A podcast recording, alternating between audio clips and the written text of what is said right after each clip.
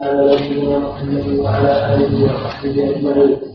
أما بعد قال الحافظ رحمه الله تعالى رضي الله عنه قال قال رسول الله صلى الله عليه وسلم ام سلمه عن ام سلمه رضي الله عنها قال قال رسول الله صلى الله عليه وسلم ان ام سليم.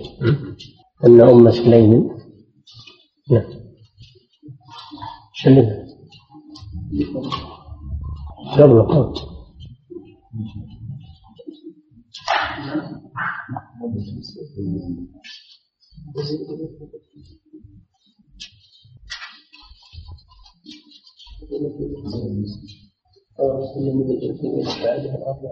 هذا من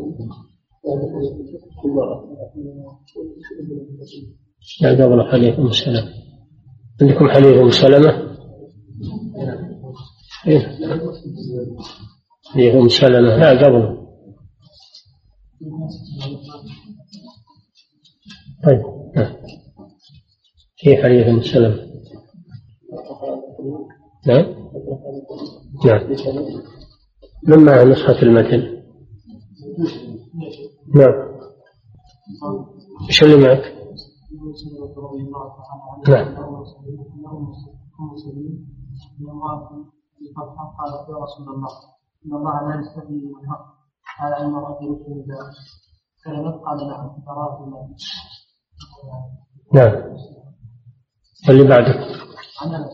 اللي بعده حديث انس. وعن نعم. وعن انس رضي الله عنه احفظوا احفظوا احفظوا الأحاديث من المتن لا من الشرح لأن بعض الشروح ما هي منضبطة هي ما أدري من الطباعة ما أدري إيش. نعم. قال قال رسول الله صلى الله عليه وسلم المرأة ترى في منامها ما يرحمون قال تغتسل زاد مسلم قال ابن سلمة من أين يكون هذا؟ أيكون أيكون وأيكون هذا؟ قال من أين يكون الشهر؟ نعم وعن عائشة رضي الله عنها قالت قال رسول الله صلى الله عليه وسلم يغتسل من أربع من الجنابة ويعودها ومن الحجامة ومن غسل الليل رواه أبو داود بصحة ابن خزيمة وعن أبي هريرة رضي الله عنه قال وعن أبي هريرة رضي الله عنه في قصة سمامة بن أكان وأمر النبي صلى الله عليه وسلم أن يغتسل رواه عبد الرزاق وأصله متفق عليه. وعن سعيد يكفي يكفي بسم الله الرحمن الرحيم. قال الحافظ رحمه الله تعالى وعن أنس رضي الله عنه عن النبي صلى الله عليه وسلم قالت المراه ترى ما يرى قالت تغتسل متفق عليه. وزاد مسلم عن ام سلمه أيكون هذا؟ قال نعم. فمن أين يكون الشبه وعن عائشة رضي الله عنها أن النبي صلى الله عليه وسلم كان يغتسل من أربع يغتسل من الجنابة وفي يوم الجمعة ومن ومن الحجامة ومن غسل الميت. رواه أبو داود وصححه ابن خزيمة. من غسل المي غسل. ومن غسل الميت رواه أبو داود وصححه ابن خزيمة.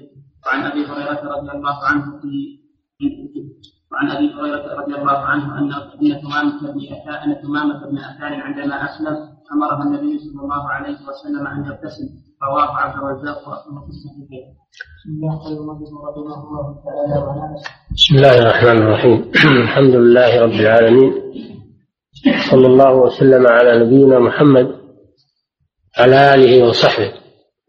قال رحمه الله عن أم سلمة أن أم سليم وهي امرأة أبي طلحة قالت يا رسول الله إن الله لا يستحيي من الحق. هل على المرأة غسل إذا احتلمت؟ قال نعم إذا رأت الماء. الحديث متفق عليه.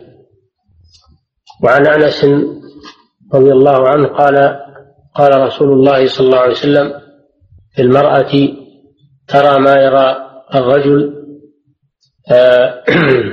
قال تغتسل. متفق عليه. زاد مسلم قالت أم سلمة أيكون هذا؟ قال نعم. ومن أين يكون الشبه؟ وعن عائشة رضي الله عنها عن عائشة رضي الله عنها أن رسول الله صلى الله عليه وسلم كان يغتسل من أربع. من الجنابة ويوم الجمعة ومن الحجامة ومن غسل الميت. رواه أحمد وصححه ابن خزيمة. وعن أبي هريرة رضي الله عنه في قصة إسلام ثمامة ابن أثال وأمره النبي صلى الله عليه وسلم أن يغتسل. رواه عبد الرزاق وأصله في الصحيحين. الحديث الأول عن أم سلمة. هي أم المؤمنين. أم سلمة زوج النبي صلى الله عليه وسلم.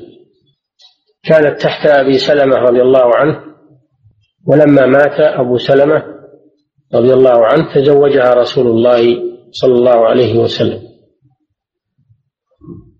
أن أم سليم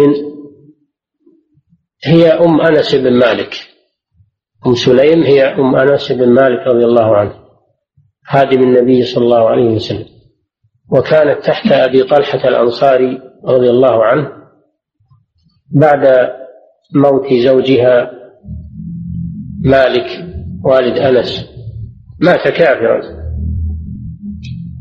مالك مات كافرا لم يسلم. فتزوجها أبو أبو طلحة رضي الله عنه. قالت يا رسول الله إن الله لا يستحيي من الحق. هذه مقدمة قالتها أم سليم رضي الله عنها لتعتذر بها عما ستسأل عنه رسول رسول الله صلى الله عليه وسلم مما يستحيا من ذكره وهو احتلام المرأة. احتلام المرأة تستحي المرأة أن تسأل عنه.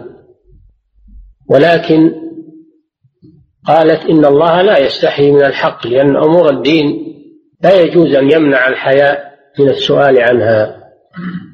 أمور الدين والعبادة لا يمنع الحياء من السؤال عنها إنما الحياء المحمود هو الذي يمنع من الأخلاق الذميمة. أما الحياء الذي يمنع من الأشياء الطيبة والسؤال عن أمور الدين فهذا حياء مذموم هذا يسمى بالخجل والضعف. لا يجوز أن الحياء يمنع الإنسان من أن يتعلم أمور دينه. إن الله لا يستحيي من الحق. هذا مأخوذ من قوله تعالى إن ذلكم كان يؤذي النبي فيستحيي منكم والله لا يستحيي من الحق. في قوله تعالى إن الله لا يستحيي أن يضرب مثلا ما بعوضة فما فوقها. الله جل وعلا يبين الحق ويوضحه للناس. والله جل وعلا يوصف بالحياء يوصف بالحياء كما في الأحاديث. ولكن الحياء لا يمنعه سبحانه وتعالى أن يبين لعباده ما به صلاحهم وفلاحهم. كما أن الحياء أيضا لا يمنع العباد من أن يسألوا عما أشكل عليهم من أمور دينهم. إن الله لا يستحيي من الحق. هل على المرأة غسل أي اغتسال إذا احتلمت. الاحتلام هو ما يراه النائم. الاحتلام ما يراه النائم من عملية الجماع. يخيل إلى النائم أنه يجامع ويخيل إلى المرأة أن زوجها أو غيره يجامعها. أنها تجامع. خيل إليها ذلك في النوم. فينشأ عن ذلك أحيانا إنزال المني. هذا يسمى بالاحتلام. وهو نوع من الحلم لأن الحلم ما يراه النائم عموما من أشياء. والحلم هذا من العجائب من عجائب الروح. ولا ولا للأحلام تفاسير عجيبة. كما ذكر الله جل وعلا عن في سورة يوسف كما ذكر عن إبراهيم عليه الصلاة والسلام أنه قال لابنه إسماعيل يا بني إني أرى في المنام أني أذبحك فانظر ماذا ترى.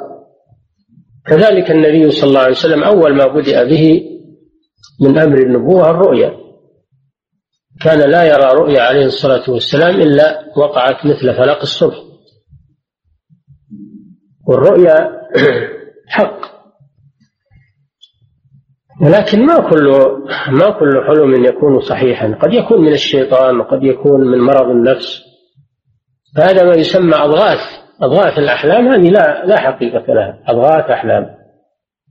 أخلاق يعني لا حقيقة لها. أما الحلم الصحيح فهو ما يأتي عن طريق الملك. ما يأتي عن طريق ملك يأتي إلى النائم فيصور له أشياء. ملك الرؤيا. فالحلم وما يراه النائم على ثلاثة أقسام.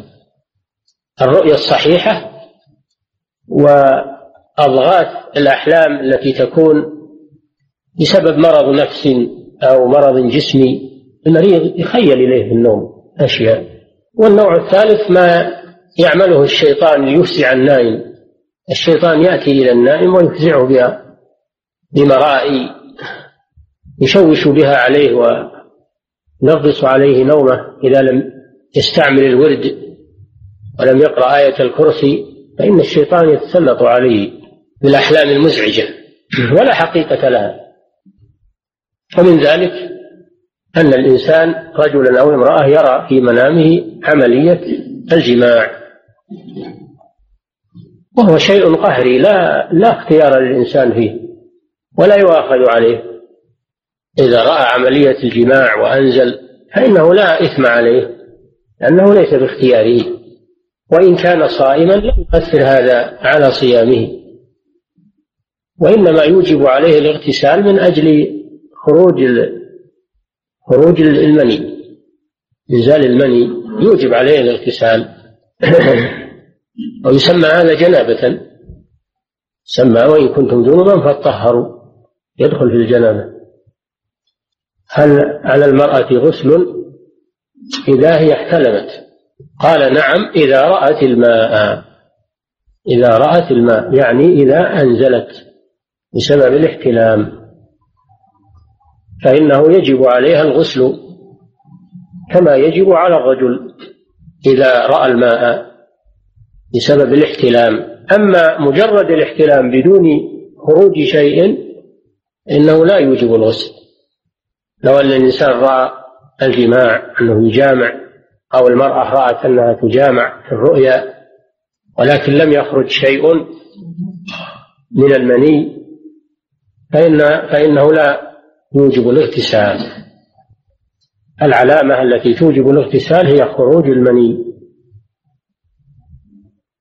هذا هو الذي يوجب الاغتسال في الاحتلام. بخلاف الجماع كما سبق.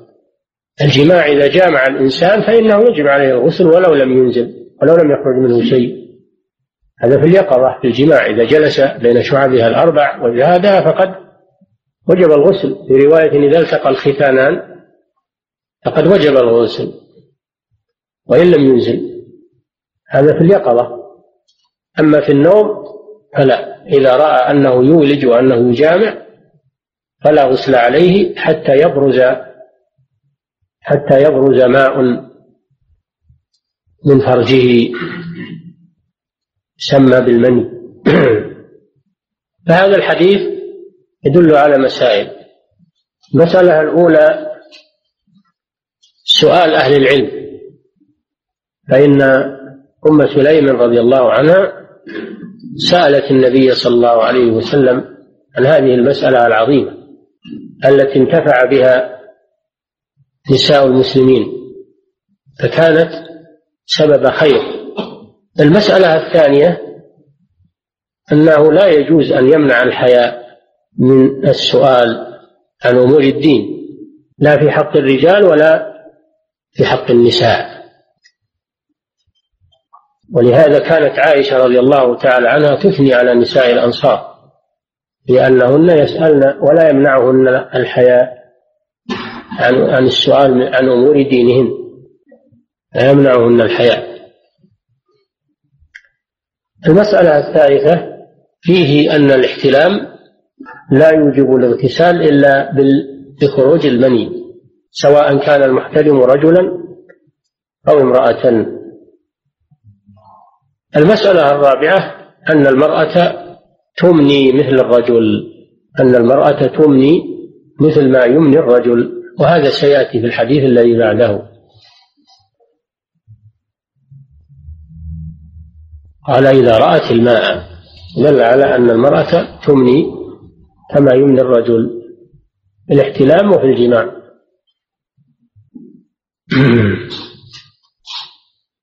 وعن انس رضي الله عنه ان رسول الله صلى الله عليه وسلم قال في المرأة ترى في منامها ما يرى الرجل هل عليها غسل؟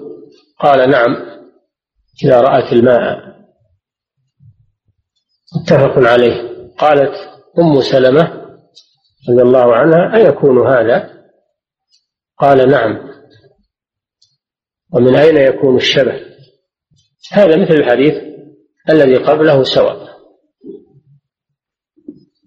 أن رسول الله صلى الله عليه وسلم قال في المرأة إذا رأت ما يرى الرجل دل على أن المرأة تحتلم مثل ما يحتلم الرجل وأنها تمني كما يمني الرجل وعلى أن الاحتلام لا يوجب الغسل إلا إذا صاحبه أو نتج عنه خروج المني من المحتلم. كالحديث الذي قبله تماما. إلا زيادة مسلم أن أم سلمة أم المؤمنين رضي الله عنها تعجبت من هذا. يعني من كون المرأة يخرج منها مني تعجبت. قالت أيكون هذا؟ يعني هل يخرج من المرأة شيء؟ فقال النبي صلى الله عليه وسلم نعم ومن أين يكون الشبه؟ يعني المرأة تمني ويخرج منها مني. والدليل على ذلك وجود الشبه بأمه أو بأقارب أمه. فإذا جاء الشبه من قبل الأم فهذا دليل على أن ماءها يعلو على ماء الرجل.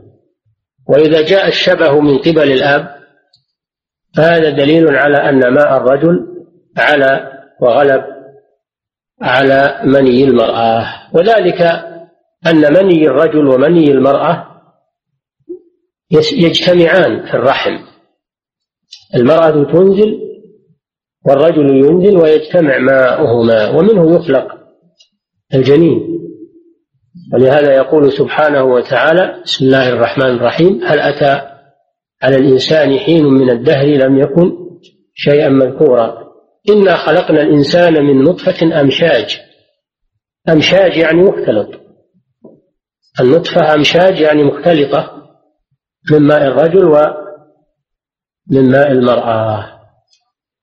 وفسر به قوله تعالى يخرج من بين الصلب والترائب. قالوا إن المراد بالصلب صلب الرجل والترائب ترائب المرأة. ولكن هذا التفسير فيه نظر لأن الظاهر والله أعلم أن المراد بالصلب والترائب من الرجل. لكن ال ال الواضح في هذا قوله تعالى من نطفة أمشاج. والأمشاج معناه الممتزج المختلط من المائين. فإذا سبق إنزال الرجل على إنزال المرأة كان الشبه للأب وأصوله. وإذا سبق ما إنزال المرأة قد يسبق إنزال المرأة إنزال الرجل فيكون الشبه لها ولأقاربها. ولهذا ترى المولود تارة يكون شبهه بآبائه من جهة من جهة الأب وتارة يكون بآبائه وأخواله من جهة الأم. فقد يكون كل من الأبوين كل من الأبوين أسود. الأب أسود والأم سوداء ثم يأتي ولد أبيض فيكون شبهه على جد بعيد. نزعه عرق كما قال النبي صلى الله عليه وسلم. فالشبه قد يكون لجد بعيد. من أجداد من أجداد الجنين. وقد يكون لجد قريب وأب قريب. لذلك لا يستغرب إذا خالف لون الولد لون أبويه. بأن كان مثلا أبيضين وجاء الولد أسود. أو بالعكس كان الأبوان أسودين وجاء الولد أبيض. لا يستغرب هذا أنه نزعه عرق بعيد. ولهذا لما أشكل على بعض الرجال مجيء ولده مخالفا للونه وتشكك في امرأته ثم جاء يسأل النبي صلى الله عليه وسلم قال له النبي صلى الله عليه وسلم هل لك إبل؟ قال نعم. قال ما لونها؟ أخبره بلونها. قال هل فيها من أورق؟ يعني يخالف لونه لونها؟ قال نعم. قال ومن أين جاءه؟ قال لعله نزعه عرق. قال وابنك أيضا لعله نزعه عرق. أو ما هذا معناه كما جاء عن النبي صلى الله عليه وسلم. الحاصل أن الشبه تارة يكون من قبل الأب وأقاربه وتارة يكون من قبل الأم وأقاربها وقد يكون الشبه بقريب من المولود وقد يكون ببعيد عن المولود من أصوله البعيدين. هذا في اللون وكذلك في الطبائع والأخلاق. قد يأتي المولود على طبيعة وأخلاق آبائه من من الأب أو من قبل الأم. يتخلق بأخلاق الأم وأقاربها أو بأخلاق الأب وأقاربه. وقد يكون هذا الخلق من أب بعيد من أب أعلى يسري إلى الطفل. الله على كل شيء قدير. هذا ما يسمونه الآن في عالم الطب يسمونه بالوراثة. يسمونه بالوراثة. هذا هو الوراثة. الوراثة قد تكون في اللون وقد تكون في الأخلاق والسجايا. قال صلى الله عليه وسلم ومن أين يكون الشبه؟ إذا جاء شبهه بأمه أو بأقاربها فهذا دليل على أن ماء الأم غلب على ماء الأب. فهذه عجيبة من العجائب. ومعجزة من معجزات الرسول صلى الله عليه وسلم. قال ومن أين يكون الشبه؟ فهذا الحديث مثل الحديث السابق تماما. في كل ما يفيده الحديث السابق فإن هذا الحديث يفيده وزاد عليه في مسألة الشبه. تأكيد ذلك تأكيد أن للأم منيا يخرج منها بالاحتلام والجماع تأكيد ذلك بوجود الشبه بها أو بأقاربها. قال وعن عائشة رضي الله عنها. قالت كان النبي صلى الله عليه وسلم يغتسل من أربع. يغتسل من أربع. أربع مؤنث. يعني أربع حالات. أربع حالات. والعدد من ثلاثة إلى تسعة يذكر. مع المؤنث ويؤنث مع المذكر. يكون على عكس المعدود. من ثلاثة إلى تسعة يكون على عكس المعدود. تقول ثلاثة رجال. العدد مؤنث. ثلاثة رجال وثلاث نسوة. العدد مذكر. أربعة رجال وأربع نسوة. إلى تسعة. تقول تسعة رجال وتسع نسوة. فالعدد من من ثلاثة إلى تسعة يكون على عكس المعدود. فقوله أربع هذا مؤنث عدد لمؤنث ولذلك ذكر فقيل أربع. ولو كان لمذكر لقال أربعة. يغتسل ومعنى يغتسل يعني يعمم الماء على جسمه عليه الصلاة والسلام. هذا هو الاغتسال تعميم الماء على الجسم. يغتسل من من أربع من الجنابة هذا معروف هذا في القرآن الكريم. وإن كنتم جنبا فطهروا هذا لا خلاف فيه. ويوم الجمعة هذا أيضا صحت به الأحاديث كما يأتي.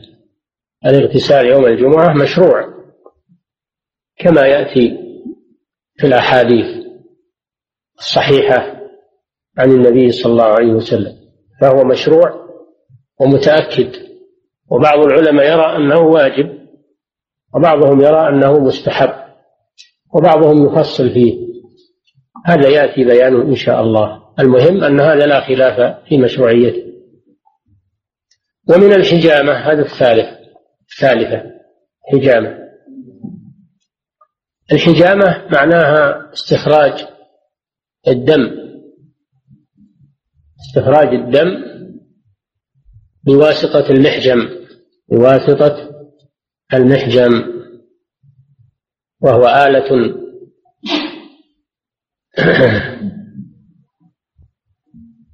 يشرط الجلد يعني يشق الجلد ثم يوضع القرن الذي يسمى بالمحجم على هذا الشق ثم يمتصه الحاجم فيجذب الدم من الجسم من باب العلاج. يفعلونه من باب العلاج. يستخرج الدم الفاسد في الجسم. في أوقات معينة يعرفها أهل الحفظ والطب.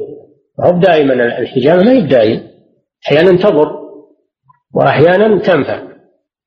فلها وقت وأيضا لها مقدار. يسحب دم لا يضر الجسم. هذا لا يعرفه إلا الحذاق. أهل التجربة والطب العربي. بل الحجامة طب نبوي. وقد احتجم النبي صلى الله عليه وسلم. وقال إن كان الشفاء ففي ثلاث شرطة محجم شربة عسل كية نار. وأنا أكره النار. هذا طب معروف. قد فعله النبي صلى الله عليه وسلم احتجم صلى الله عليه وسلم. وفي هذا الحديث أنه كان يغتسل بعد الحجامة. والرابعة من غسل الميت. إذا غسل الميت فإنه يغتسل. ولكن هاتان الأخيرتان الاغتسال من الحجامة والاغتسال من غسل الميت لم يثبت عن النبي صلى الله عليه وسلم.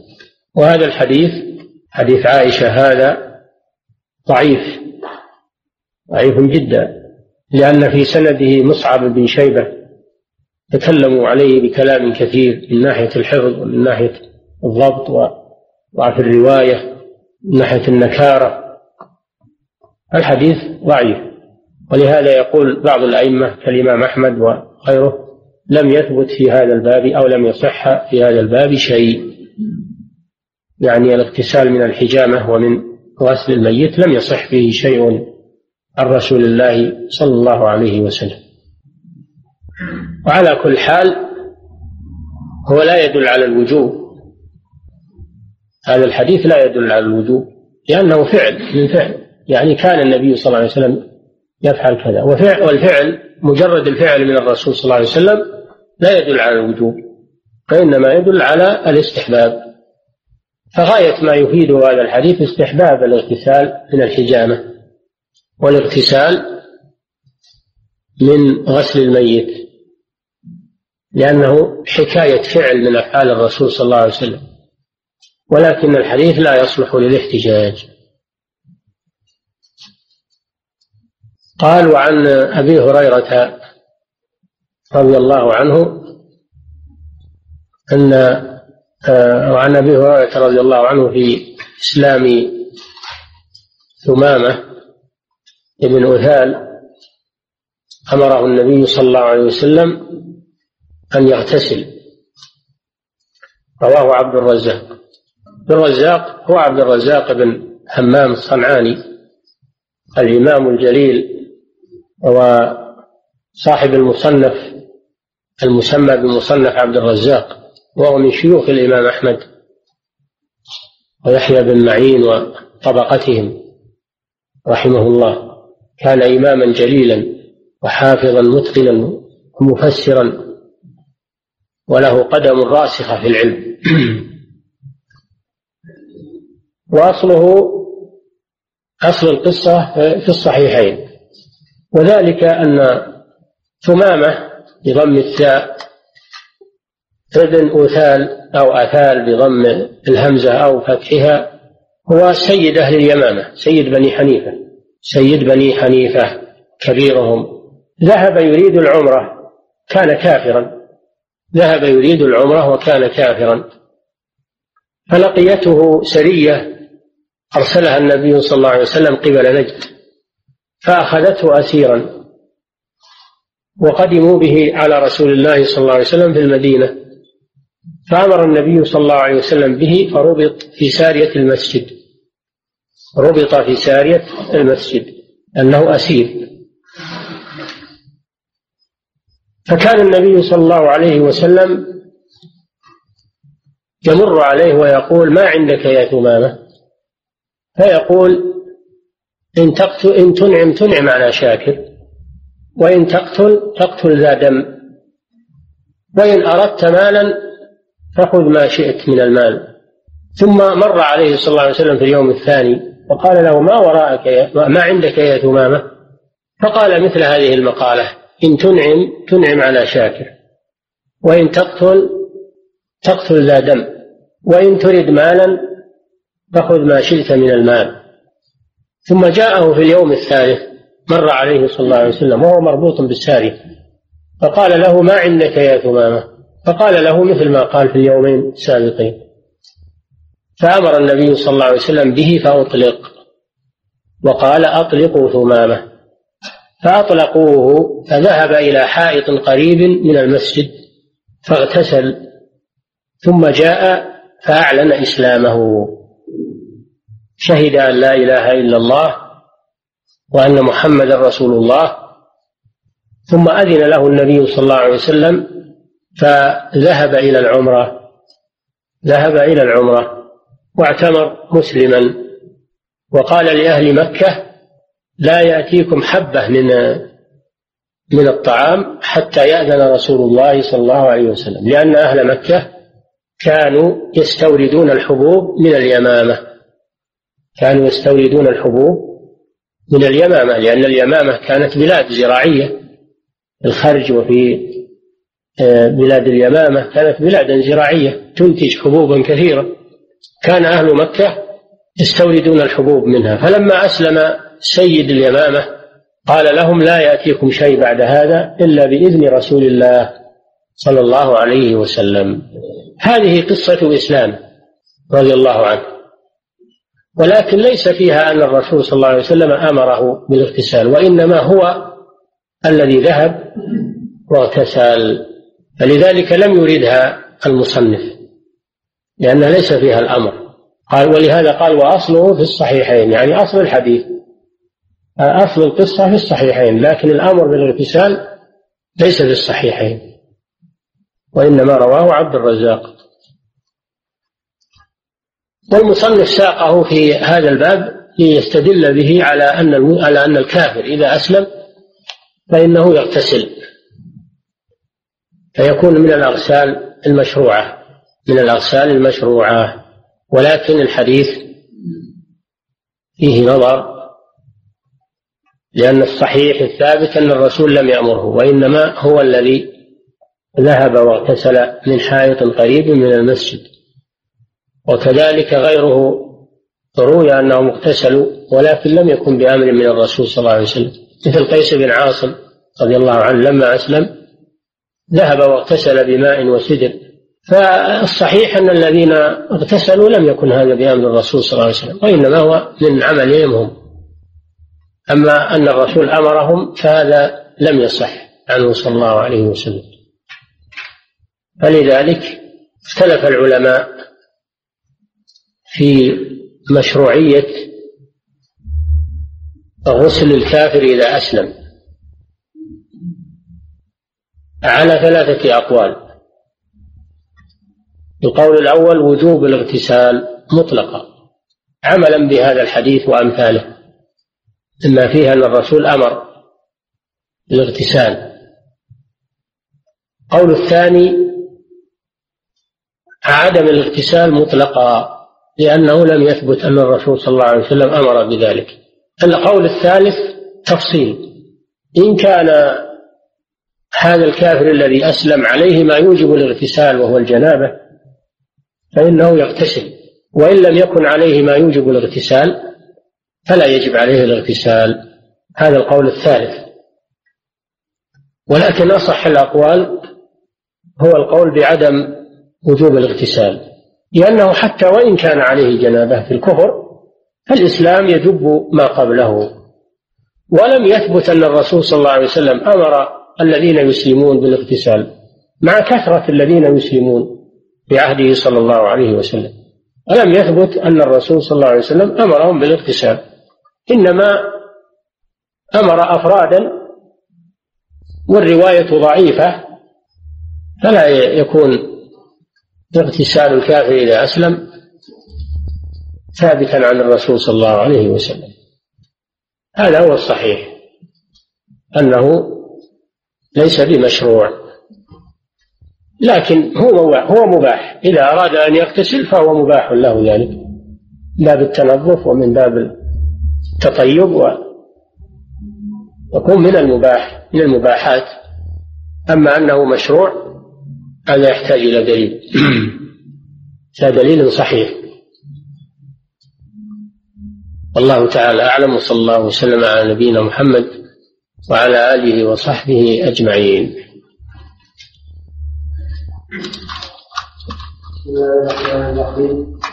فضيلة الشيخ ذكر بعض العلم أن الشخص إذا جامع زوجته في نهاية رمضان ولم ينزل فإن عليه الغسل فقط وصومه صحيح وليس عليه وليس عليه كفارة وقد أشكل كلامه عليه. أرجو سماحتكم أن تبسطوا الكلام عن هذه المسألة أهل العلم فيها ما التوجيه. عند السؤال يقول فضيلة الشيخ ذكر بعض طلاب العلم أن الشخص إذا جامع زوجته في نهاية رمضان ولم ينزل فإن عليه الغسل فقط وصومه صحيح وليس عليه كفارة وقد أشكل كلامه عليه أرجو سماحتكم أن تبسطوا الكلام عن هذه المسألة وأقوال أهل فيها مع الترجيح. هذا الكلام الذي ورد في السؤال لا أعلم أحد يقول به من أهل العلم بل إنهم يقولون إذا جامع زوجته وهو صائم بأن أولج ذكره في فرجها فإن صيامه يبطل وعليه الكفارة المغلظة عليه الكفارة المغلظة وهي عتق رقبة فإن لم يجد فصيام شهرين متتابعين فإن لم يستطع فإطعام ستين مسكينا. والذي جاء إلى النبي صلى الله عليه وسلم وذكر له أنه جامع زوجته في نهار رمضان وقال هلكت وأهلكت. قال وما أهلكت قال وقعت على أهلي وأنا صائم.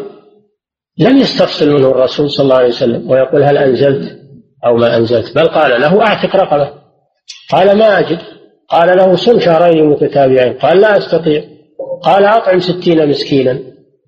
قال ما عندي شيء. فجلس عند النبي صلى الله عليه وسلم حتى جيء بتمر إلى الرسول صلى الله عليه وسلم فقال خذ هذا تصدق به. إلى آخر القصة. الحاصل أن الرسول لم يستفصل منه. ولا أعلم أحد. قال إنه إذا لم ينزل ما عليه شيء. وأن صومه صحيح. ولكن اليوم كثرت العجائب. اليوم كثرت العجائب والاجتهادات. لا حول ولا قوة إلا بالله. هذا من باب الفتنة. حتى سمعنا أن بعضهم يقول إذا تعاطى العادة السرية وأنزل فإنه فإن صيامه صحيح ولا ولا ينقض هذا الصيام. هذا من الاجتهادات الجديدة التي ظهرت في هذا الوقت. وهذا بسبب هذا بسبب ترك كلام أهل العلم. وغرور الإنسان بنفسه. بدون رجوع إلى كلام أهل العلم والنظر في كلامهم لأن أهل العلم لهم سابقة ولهم خبرة ولهم معرفة بالأحكام الشرعية وبكلام الله وكلام رسوله. لا يزهد في كلامهم وقواعدهم وأصولهم. ويجي الإنسان يجدد من عنده ويبتكر من عنده. ويضل الناس والعياذ بالله بهذه الفتاوى التي لا أساس لها ولا أصل لها وليست مبنية على قواعد علمية. فضلا عن أن تكون مبنية على أدلة شرعية. فيجب التنبه لمثل هذه الأمور. نعم. نعم. الرسول صلى الله عليه وسلم لم يستفصل من الرجل. أمره بالكفارة ولم يستفصل منه. ما قال أنت ناسي أنت جاهل أنت أنزلت. لو كان هذا مطلوبا ما أهمله الرسول صلى الله عليه وسلم لأنه مشرع ولأنه ينزل عليه الوحي عليه الصلاة والسلام. نعم. نعم. لا في القضاء ما يجب عليك لكن يبطل صيامه يبطل صيامه ولا يجب عليه كفارة. إلا. نعم. ما استفصل الرسول صلى الله عليه وسلم. يعني ما عليه كفارة فقط وإلا الإثم يأثم. نعم. أما النسيان إذا نسي ربنا لا تؤاخذنا إن نسينا وقتا لكن ما أظن واحد يجي ويجامع وهو نسي لأن الجماع يحتاج إلى أشياء ويحتاج إلى عملية ويحتاج يعني ما النسيان فيه بعيد. نعم. نعم. الجمعة مثل؟ الصفة نعم. الصفة والكيفية مثل غسل الجنابة. يعني يعمم الجسم يبدأ بميامنه يتوضأ أولا ثم يفيض الماء على رأسه ويغسله ثلاثا ثم يفيض الماء على جسمه مثل اغتسال للجنابة تماما. نعم. مثله في الكيفية. أما في الحكم لا. حكم غسل الجنابة واجب غسل الجمعة مستحب. نعم. نعم. نعم.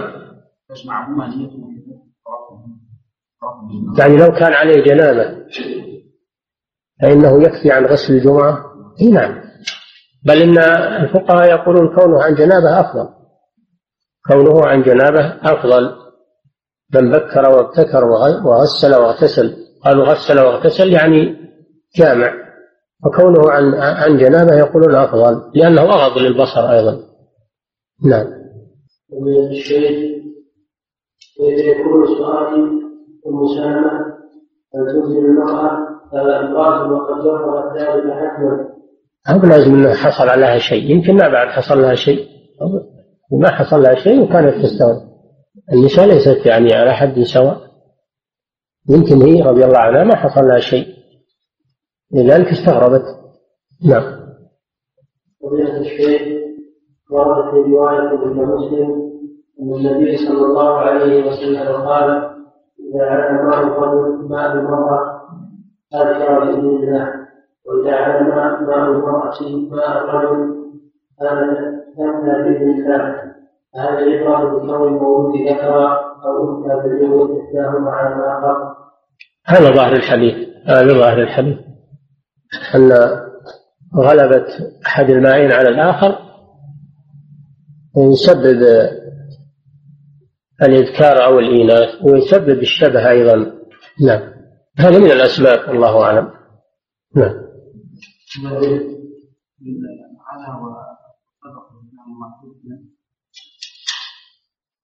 في بعض الروايات أظن سبق وفي بعض الروايات على. ويأتي أيضا بعلوه أيضا تغلبه يعني. نعم. الشيخ على قول من قال بعدم وجود غسل الكافر فإن اتصل بدافع الكفر ولم يكن الغسل واجبا على هذا القول.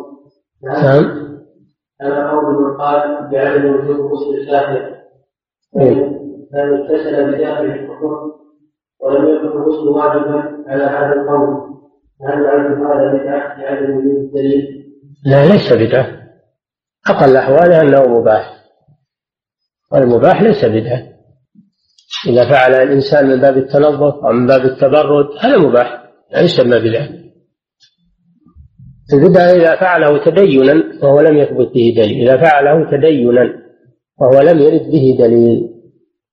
البدعة ما فعل تبينا وتعبدا وليس عليه دليل. لكن الكافر إذا أسلم وكسل فإن وعمل بهذه الأدلة في من الأئمة من قال بها لا يكون هذا بدعة.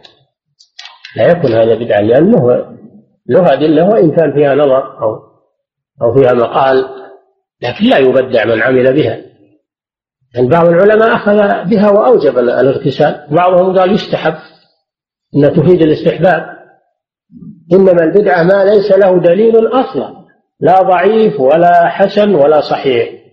ليس له دليل أصلا. نعم.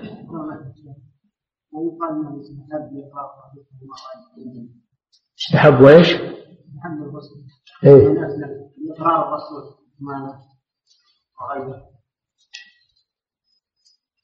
هو دائر بين الوجوب أو الاستحباب أو الإباحة. أو الإباحة. دائر بين هذه الأمور. على كل حال هو ما يقال أنه فعل منكر أو فعل بدعة. نعم. نعم. الدش في الوقت الحاضر يجزي عن الغسل الاسلامي؟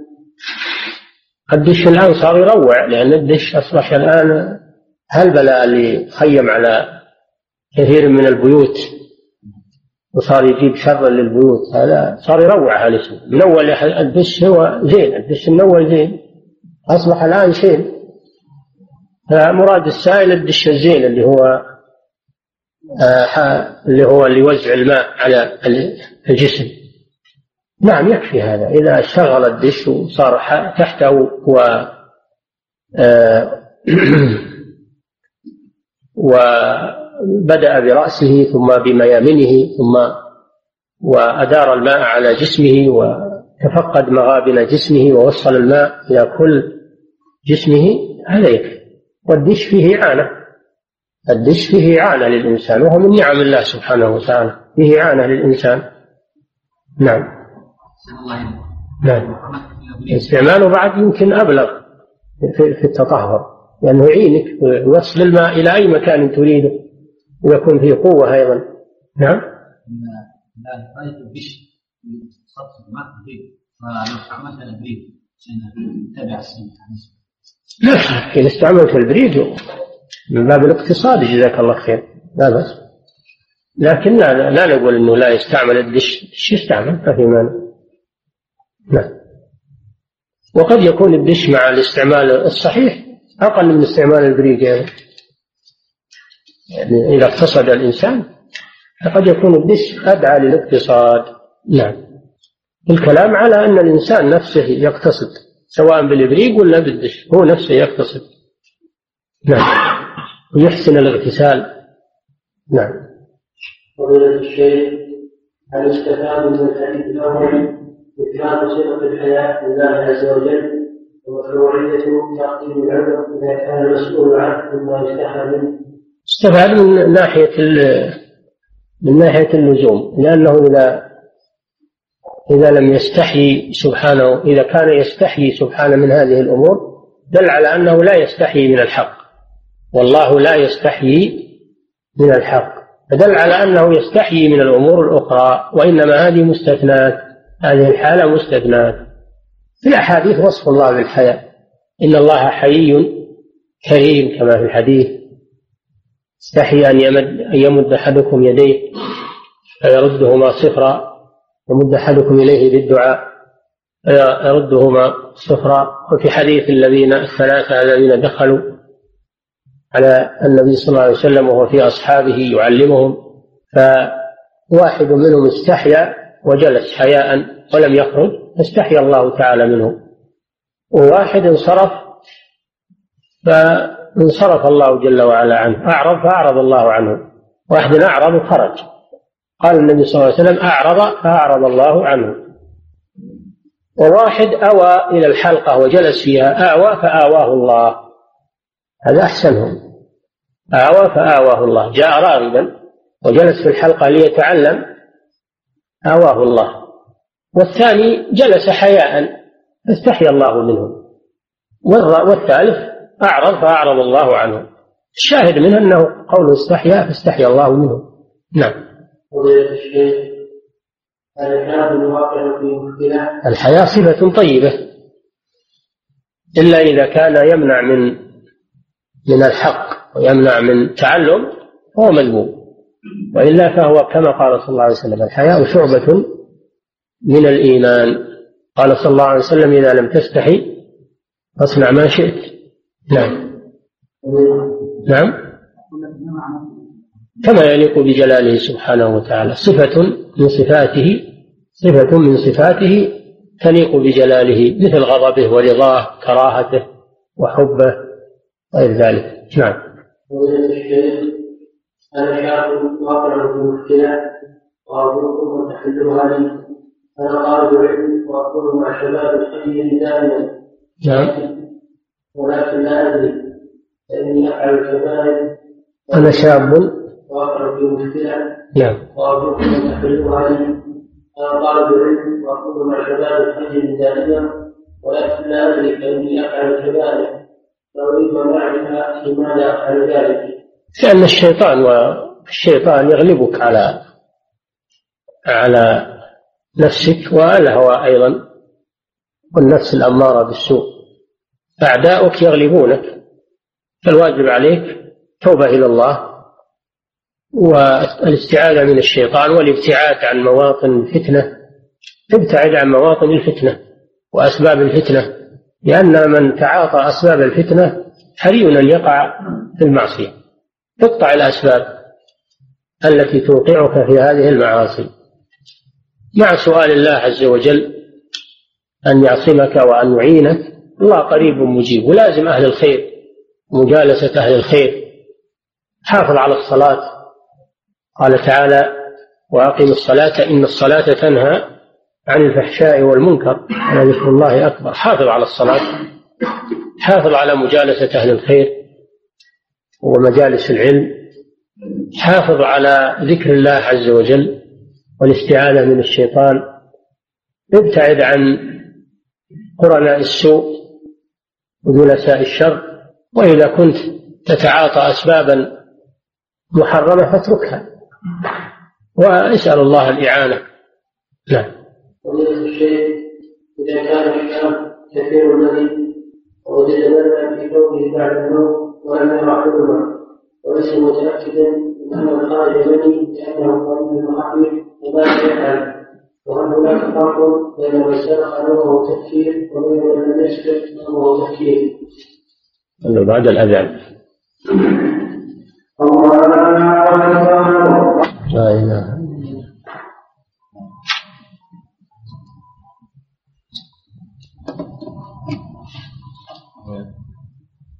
نعم بعد السؤال فضيلة الشيخ إذا كان الشاب كثير الملك ووجد بنانا في ثوبه بعد النوم ولم حلما وليس متأكدا من أن الخارج منه لأنه قليل خفيف فماذا يفعل؟ وهل هناك فرق بين من سبق نوره تفكير وبين من لم يسبق نوره تفكير؟ هذه المسألة فيها تفصيل لا تخلو من ثلاث حالات الحالة الأولى أن يتيقن أن هذا البلل مني.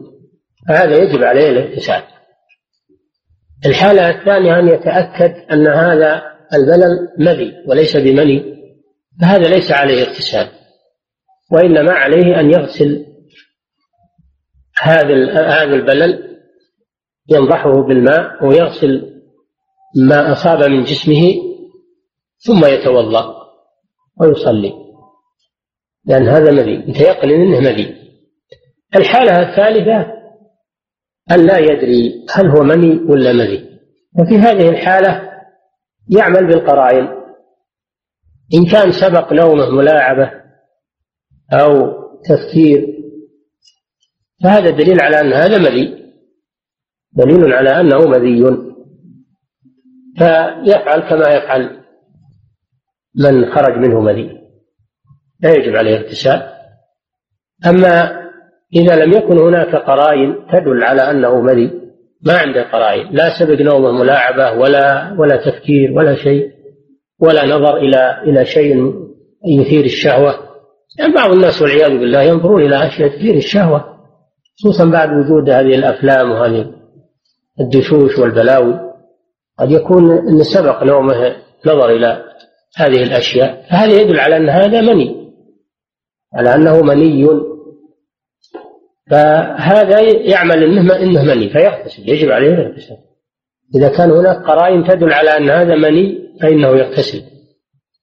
إذا كان هناك قرائن تدل على أنه مذي فلا يغتسل. إذا ما كان هناك قرائن لا لهذا ولا لهذا هو يجعله على أنه مني ويغتسل. اذا فالأحوال أربع. الأحوال أربع. الحالة الأولى إذا علم أنه مني هذا يغتسل. الحالة الثانية إذا علم أنه مني هذا لا يغتسل. الحالة الثالثة إذا لم يعلم لا هذا ولا هذا ولكن هناك قرائن تدل على أنه مذي يجعله مذي. الحالة الرابعة إذا كانت هناك قرائن تدل على أنه مني يجعله مني ويغتسل. الحالة الخامسة أن لا يكون هناك قرائن لا لهذا ولا هذا يجعله مني احتياطا ويغتسل. خمس خمس أحوال في هذه القضية. نعم. لا هو نايم ما عنده يقين. نايم ولو كان عنده يقين هو نايم والنايم يخرج من شيء ولا يدري. نعم. لا نايم وراحة الحال. صار نايم ما عنده تفكير ولا عنده شيء. نعم. مثل مثل الوضوء. إذا نام الإنسان انتقل وضوءه لأنه ما يدري ما يمسك نفسه ولا يدري. فيجب عليه الوضوء وينتقل وضوءه. لأنه صار ما عنده شعور. نعم. وكان العادة السرية في نهار رمضان متعددا. فالتزم الكفارة في رمضان من عليه القضاء فقط. من عمل العادة السرية وهو صائم في رمضان فإن كان خرج منه شيء بطل صيامه. يجب عليه القضاء.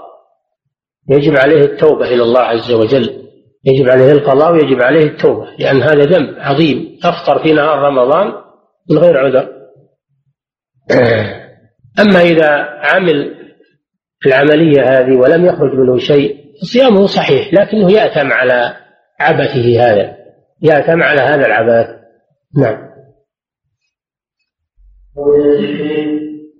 شخص عليه جنابه ثم لم يجد الماء أو لم يستطيع استعماله بمرض بمرض أو لبرد أو لبرد شديد وحرم الصلاه فهل هل يتيمم ويصلي بعد ذلك وهل اذا وجد الماء واستطاع استعماله يريد الصلاه بعد ذلك ام لا؟ إذا حصل على الإنسان جنابة وعنده ماء بارد يخشى على نفسه من استعماله لبرودته وليس عنده ما يسخنه به ليس عنده وسائل تدفئة ما عنده نار ولا عنده وسائل تدفئة فهذا يتيمم ويصلي صلاته صحيحة ولا يعيد. قوله تعالى فاتقوا الله ما استطعتم ولأن عمرو بن العاص رضي الله تعالى عنه كان أميرا على سرية كان أميرا على سرية في عهد النبي صلى الله عليه وسلم وأصابته جنابة وكان الماء باردا والجو باردا جدا وليس عنده ما يسخن به الماء. فتيمم رضي الله عنه صلى بأصحابه فلما قدم على النبي صلى الله عليه وسلم سأله فلم يأمره صلى الله عليه وسلم بالإعادة. فدل على صحة صلاة مثل هذا وقوله تعالى اتقوا الله ما استطعتم. وقوله تعالى ولا تقتلوا أنفسكم ولا تلقوا بأيديكم إلى التهلكة. قواعد الشرع تدل على هذا.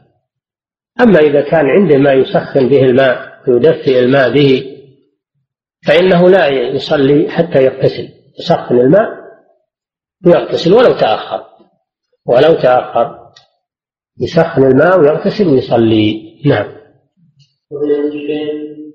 امرأة في رمضان ومعها محرم ثم رجع المحرم وجلست مع نساء لهن محرم. ثم أرادت أن تعتمر بدون محرم ولكن مع نساء فنهاها بعض الناس وأخبرها أن النبي صلى الله عليه وسلم أمر عائشة رضي الله عنها أن تذهب هي وأخوها إلى العلم. ولكن أن تذهب امرأة أخرى أن هذا جائز لأن عهدنا يختلف عن عهد الصحابة المرأة مع أنها عاجزة الزحام وما حكم فعلها وفعل من وفعل من أمرها. يعني قصده أنها اعتمرت من التنعيم خرجت من مكة إلى التنعيم واعتمرت هذا لا يسمى سفرا. لا يسمى سفرا. لا يحتاج إلى محرم. المحرم إنما يحتاج إليه في السفر. إلا أنها لا تخرج مع أجنبي كان تركب مع سايد تكسي وحدها ليس معها أحد هذا لا يجوز لأنه خلوة لا يجوز لها أن تخلو. أما لو ذهبت مع نساء في حافلة أو في سيارة معها نساء إلى التنعيم التنعيم لا يعتبر سفرا. وإن كان الأفضل لها حتى وللرجال الأفضل أن لا يخرجوا إلى التنعيم. بل يبقوا في مكة ويصلون في الحرم ويعتكفون في الحرم في نهار رمضان أفضل من الخروج للإتيان بعمرة. لكن لا نقول إن هذا حرام. لا نقول إنه حرام. نعم.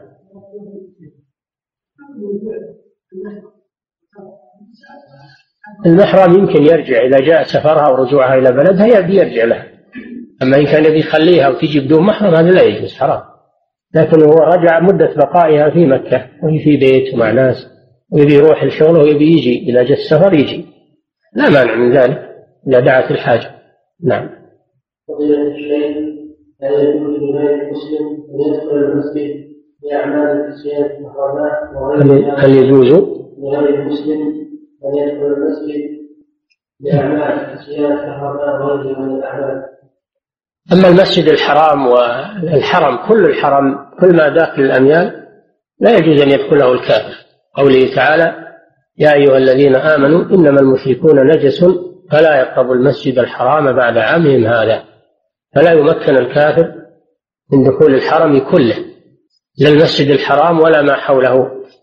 أما غير المسجد الحرام والحرم هذا محل خلاف بين العلماء والقصة التي مرت بنا في الصحيحين على أن ثمامة ربط في سارية المسجد مسجد الرسول صلى الله عليه وسلم أن يدل على الجواز. للحاجة إذا كان هذا لحاجة. وكما دخل نصارى نجران على رسول الله صلى الله عليه وسلم وهو في المسجد وتفاوضوا معه وهو في المسجد. فهذا لا بأس به للحاجة إذا دعت الحاجة إلى هذا. نعم. ها؟ ولذلك قالوا يجوز يجوز للحاجة يجوز دخول الكافر في غير المسجد الحرام. وغير الحرم يجوز دخول بقية المساجد للحاجة إذا كان هناك حاجة. نعم. ومن الشيخ ما هي المسافة التي يجوز الوضوء فيها بين بين يدي المصلي. ومن أين تبدأ هذه المسافة هل من موضع قدميه أم من مكان سجوده؟ المصلي إذا كان أمام سترة إذا كان أمامه سترة فإنه لا يمر بينه وبين سترته. لكن يمر من ورائها. أما إذا كان ليس أمامه سترة فالمسافة المحظورة ثلاثة أذرع. ثلاثة أذرع تبدأ من قدميه من قدمي المصلي. تمتد ثلاثة أذرع أمامه. هذه المنطقة لا يمر منها. وإذا مر من ورائها فلا بأس. علما أن المصلي إذا كان مأموما في الصفوف خلف الإمام فإن سترة الإمام سترة لها. نعم. فضيلة الشيخ ما حكم المسافر إذا الجماعة في الأمور وقد فاته الصلاة هل يتم أم يسلم لكونه مسافر؟ لا إذا دخل مع إمام يتم ولو كان في التشهد الأخير إذا دخل مع إمام يتم الصلاة يلزمه الإتمام لأن حكمه حينئذ يكون حكم الإمام فيلزمه الإتمام لأنه تابع للإمام النبي صلى الله عليه وسلم يقول إنما جعل الإمام ليتم به. ومقتضى الائتمام أن يتم الصلاة ولو دخل في آخرها. نعم. وهذا شيء يغفل عنه كثير من الناس. نعم. نعم. اي نعم. أوكي. يتبع الإمام. لأنه مأموم. لا يزال مأموم. نعم.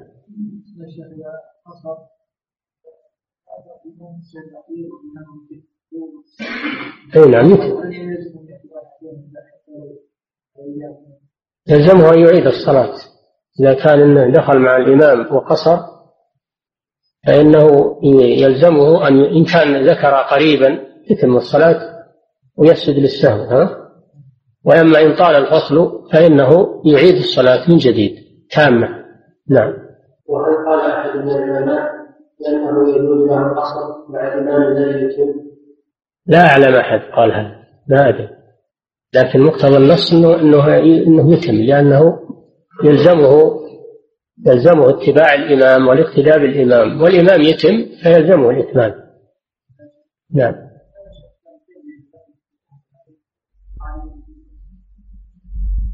لا أدري لكن هذا فيه نظر. حتى ولو ذكرها شيخ الإسلام فيه نظر. لقوله صلى الله عليه وسلم إنما جعل الإمام ليؤتم به. إنما العكس هو الصحيح أنه إذا إذا صلى الإمام الذي يقصر ووراءه أناس يتمون فإنه إذا سلم يقومون ويتمون لأنفسهم. يجوز لمن يتم الصلاة أن يأتم بمن يقصر الصلاة ويتم لنفسه.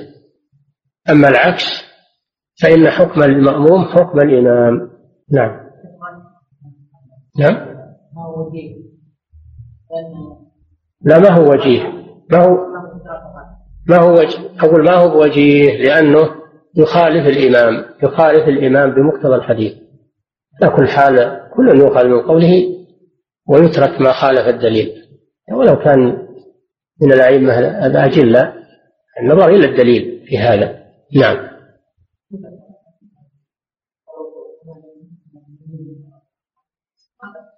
إيه لكن أدرك المتابعة أدرك متابعة الإمام فحكمه حكم الإمام ما هو مستقل نعم الشيء هل هناك حديث صحيح في النهي عن السهر إلى بلاد الكفار؟ على إيش؟ هل هناك حديث صحيح النهي عن السفر إلى بلاد الكفار؟ وما صحة الحديث